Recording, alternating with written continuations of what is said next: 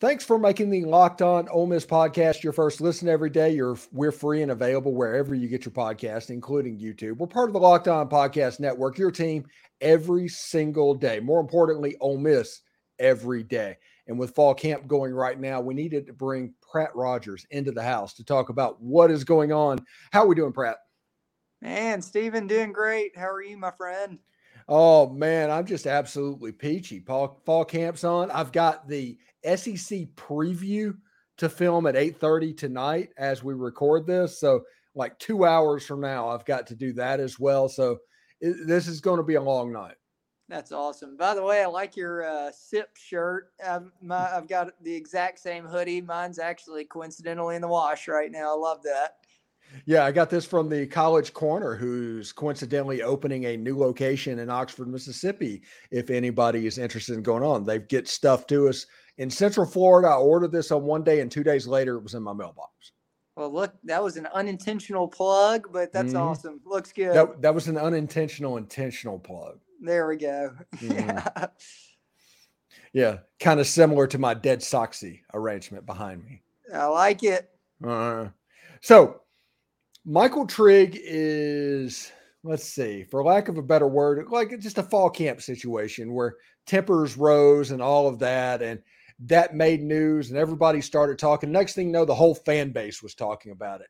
And before we get into this, I do want to let you know that there was apparently a huge brawl in LSU's practice today where Malik Nabers and Harold Perkins and all of them got sent off the field as well. So understand that it's really hot out there and tempers are going to flare. And honestly, in camp situation, fights are not necessarily a bad thing.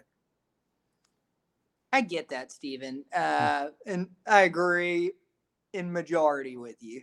Had this been anybody other than Trigg, this doesn't even get reported. Nobody even finds out about this. This is a non issue, all in all. Like, mm. no big deal. But the fact that Trigg is on such thin ice right now, everybody is just hoping he, you know, can go out there and succeed. And I feel like maybe part of the fan base is saying, you know, being pessimistic and looking for reasons for him to fail because of last year's underperformance. But look, I don't think this is a huge story. I I do think he's on thin ice, and I think that he's really got to get it together. And you know, getting in altercations uh, on the, on the practice field doesn't help his cause necessarily. But I agree, this is no big deal, right? Yeah, it's it's no it's no big deal. And and also I don't agree that he's on thin ice because thin ice denotes that they're getting tired of him and they're ready to cut bait. And and with Michael Trigg's talent, he has the ability to be Brock Bowers. You get a lot of leash. There's a lot of ice whenever that talent's on the table. I agree and, with I agree with that. Yeah. So we'll see exactly how that goes. I like I said, Michael Trigg. By the time Mercer flows flows around into the atmosphere or whatever, um, Michael Tree, all this could be all all for naught essentially. Well, let me ask you this, Stephen. Do you think with the addition of Prieskorn, do you feel like Trigg's leash has gotten a little bit shorter because you do have a viable backup option, or not really, or is that not even a, a non-conversation? Piece. No, no, I, I, I, I don't think so because any coach is going to look at a situation at just any individual player's talent. Not that you have a talented backup, that's a luxury. He's going to look at the talent of the individual player and what what he's seeing with Caden Prieskorn. And I guarantee you, Lane Kiffin, this is popping through his head, is he's seeing Caden Prieskorn playing that attached H back type tight end that we're used to in this Ole Miss offense and then Michael Trigg playing out in the slot. That is what he's seeing. And he's seeing that mismatch that could happen out in the slot whenever you put him out there. Now, we're going to have some speedy guys, and there's going to be some different stuff that kind of flows through there. But this option, I'm sure he is unbelievably uh, intrigued about what could possibly happen. No, I get that. And I think I also read somewhere maybe David Johnson had an interview with Prieskorn, and Prieskorn kind of spilled a little bit of the beans saying that uh, I may be botching this, but it was something along the lines of, oh, yeah, we're excited for competition and all that, you know. And it was an interview with Trigg, I think is actually what it was. And said Trigg said something along the lines of, "Yeah, I'm excited for competition, and we're going to run a dual tight end set." So that will be mm-hmm. awesome to see. I mean, you can't run a dual tight end set if Trigg's on the bench. Let's put it that way. Yeah, and I'm I'm going to say this over and over and over again. Ole Miss fans need to be aware and understand positional versatility. The same plays ran on the offense at a different personnel groupings. You're not necessarily going to have a tight end. You might have Quinshon Judkins playing as a tight end, depending on what Ole Miss wants to do and the matchups that they want to create. The positional versatility of this team could take this offense from great to elite. And that is something to keep an eye on. Well, I'm ready. Mm. So you you texted me today, and the way this works, so anybody that's watching this, um, Pratt texts me the time comments, and I I'm actually not in on what we talk about much at all. It's all his ideas. And one of the things he said, is it time to panic with Kamarion Franklin? What's going on with Kamarion Franklin, man?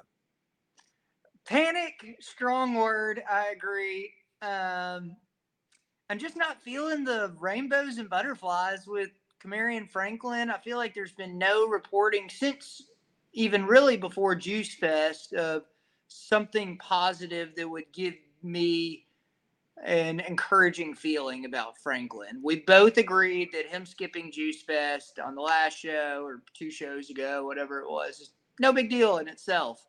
But if you're starting to see a trend of no positive news, or maybe him not showing back up to campus, or maybe no one on one time with the coaches, then do you start hitting the, oh, hey, I'm getting worried button? Maybe not full big red panic button yet, but I think should you be getting close to that, Stephen?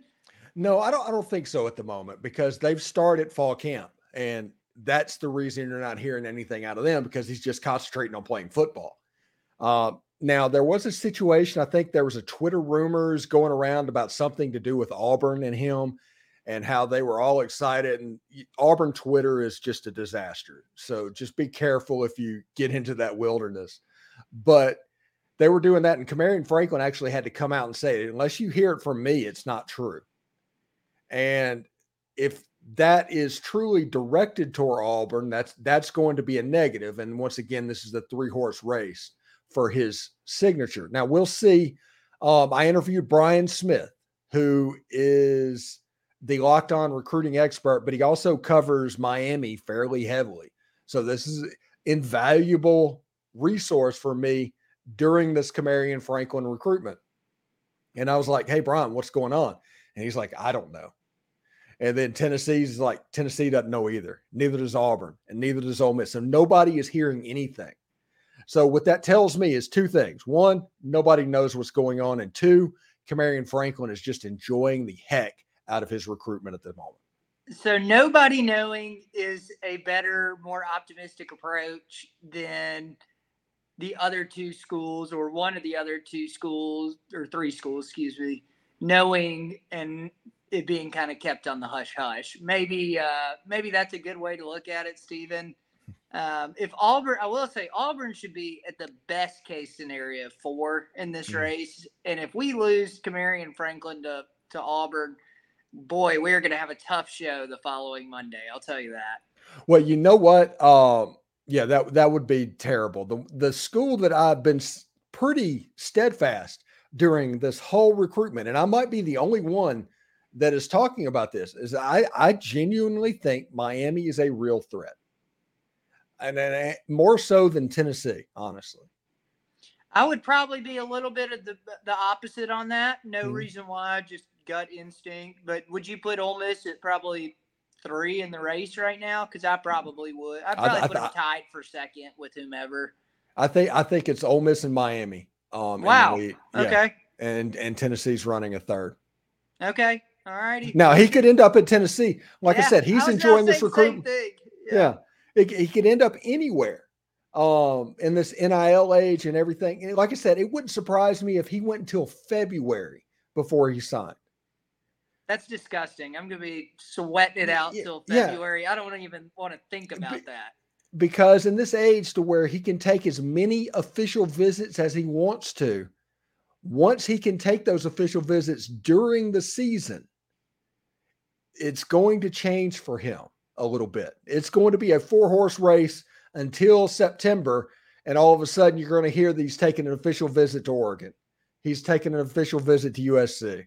Steven, don't say that, man. Yeah, That's just the, like the, heartbreak I, central. Yeah, I guarantee you this is going to happen. And he's going to be really close. And then all of a sudden, it's going to open back up. I'm, I'm telling you, he's enjoying his recruitment, and he should. He's the number one player in the state of Mississippi. Now, does that change anything? I don't think so. Not for Lane Kiffin. It might change for Tennessee. It might change for Miami. I don't think it's going to change for Ole Miss. I think Ole Miss is going to be in this till the end. No, I 100% agree with that. At mm. this point, I feel like, you know, within the next month or so, maybe if you're still talking to a recruit every day, you're in it till the end because you've already put so much legwork in it's it's getting to the point of hey, no matter what, I I've, I got to push to the finish line. There's no backing out now on somebody. Even you know we've been talking about Kamarion Franklin, but even somebody like Noreel White. I mean, we've been in with him, and conversations have been circling with him for a long time now. I feel like you get to a point where you're so deep in with the prospect that there's no turning back. Uh, would you agree with that? Yeah, eh, that is true. And also, um, if anybody is looking for true signs that Kamarion Franklin is coming to Ole Miss, if he does not come to a home game, if he does not get to a home game in the month of September, he's not coming to Ole Miss. Yep. Uh, uh, I think that's a valuable insight and don't mm-hmm. disagree with you on that. I, uh, that, that would be also a tough pill to swallow. Yep. We, we need some we need some good news or at least a result okay. here soon. What, yeah. Next recruit to answer the call to Ole Miss. Next commit. All right, that is definitely a positive spin. Um, I would probably go.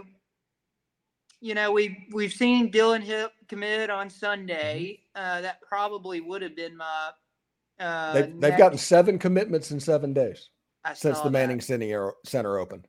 I saw that, and mm-hmm. I think you and I both kind of agreed how awesome the Manning Center was. I didn't really think it would affect mm-hmm. recruiting the way it has. I thought it'd be more of an added bonus and hey, look how cool this is. It's in the diagram anymore. I know you and I had that conversation, mm-hmm. but man, has this opened the floodgates? But uh, to answer your question, maybe Kewan Lacey, uh, running back.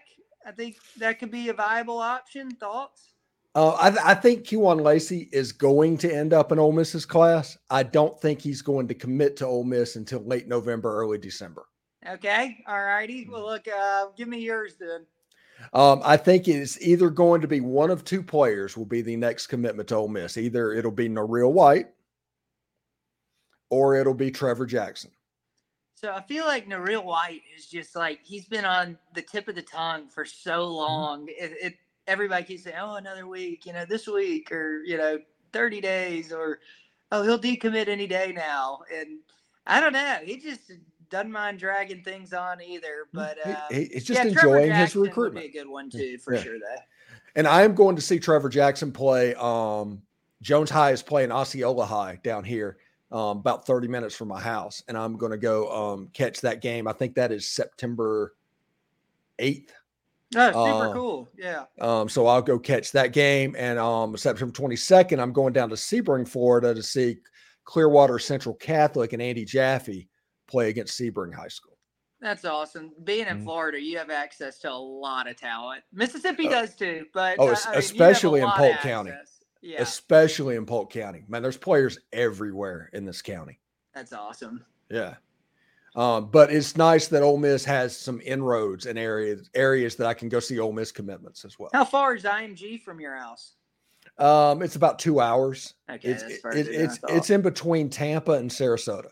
Okay, Cool. Mm. Yeah. Uh, that would be somewhere I would enjoy going to. I mean, you know, you would see somebody special going to one game, you know. Um, and I haven't decided that I'm going to do it. I want to read the tea leaves on it and figure out what's going on exactly.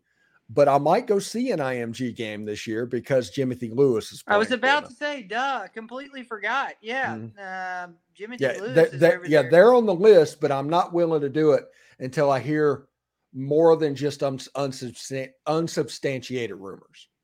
Yeah. Um, well, while real quick, this may be an off topic. While we're talking about Jimothy Lewis, do you think he's kind of locked into state? No. no. Okay. All righty. I hope you're right. I, I think it's a situation that as long as he is in Madison, Mississippi, he is locked into state. When he goes back to school and everything opens up and there's not the people that can protect him at all times, I think it's going to be interesting. And Georgia and all of these major programs are knocking on the door of Jim, Jimothy Lewis. So it's not just Ole Miss you have to protect from. You have to protect from really big schools. Yeah, no, I, And- I, I agree with that. Yeah, and, and I don't know if you know whatever happened to get the commitment, whatever. You know, he visited Ole Miss three times in nine days, and he committed to Mississippi State. I kind of heard through the grapevine, we maybe not something we can discuss on the show, but that Ole Miss kind of rubbed him the wrong way on a few things. Is that true, false? You heard anything? I- I haven't heard- I haven't heard that. All right. Yeah. Anyway, It- it- it's uh, absolute something could absolutely be positive. I, I think that um, you know, in that in that vein a little bit, I think Ole Miss has created a little bit of a CJ Johnson, a reverse CJ Johnson and JJ Harrell. that that would be cool. Uh, and and it, it's just a situation to where I don't think he would, even if he could go to Ole Miss and wanted to go to Ole Miss, he's not coming to Ole Miss now. Yeah. Well, I was gonna say that would be cool to end up.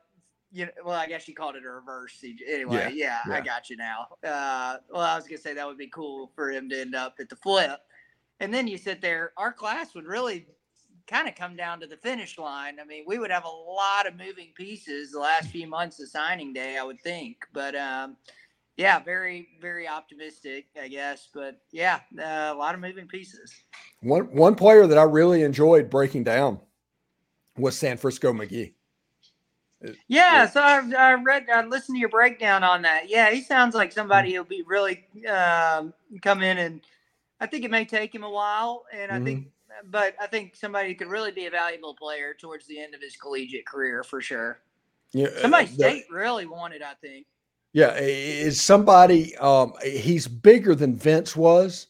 He kind of reminds me a little bit of Vince Sanders. Hey, great collegiate career. Mhm. He's a super athletic guy, and his athleticism and size that's really going to help him out um in, in the offense. Well, good. De- yeah, I, I, I think that would be great. Yeah, he's a good addition. All right. Thanks for making the Locked On Ole Miss podcast your first listen every day. We're free and available wherever you get your podcasts, including YouTube. We're part of the Locked On Podcast Network, your team, Ole Miss, every single day. Pratt, thank you so much for stopping by, man. And we'll we'll do it again next week. Sounds good, man. See ya. All right. Bye.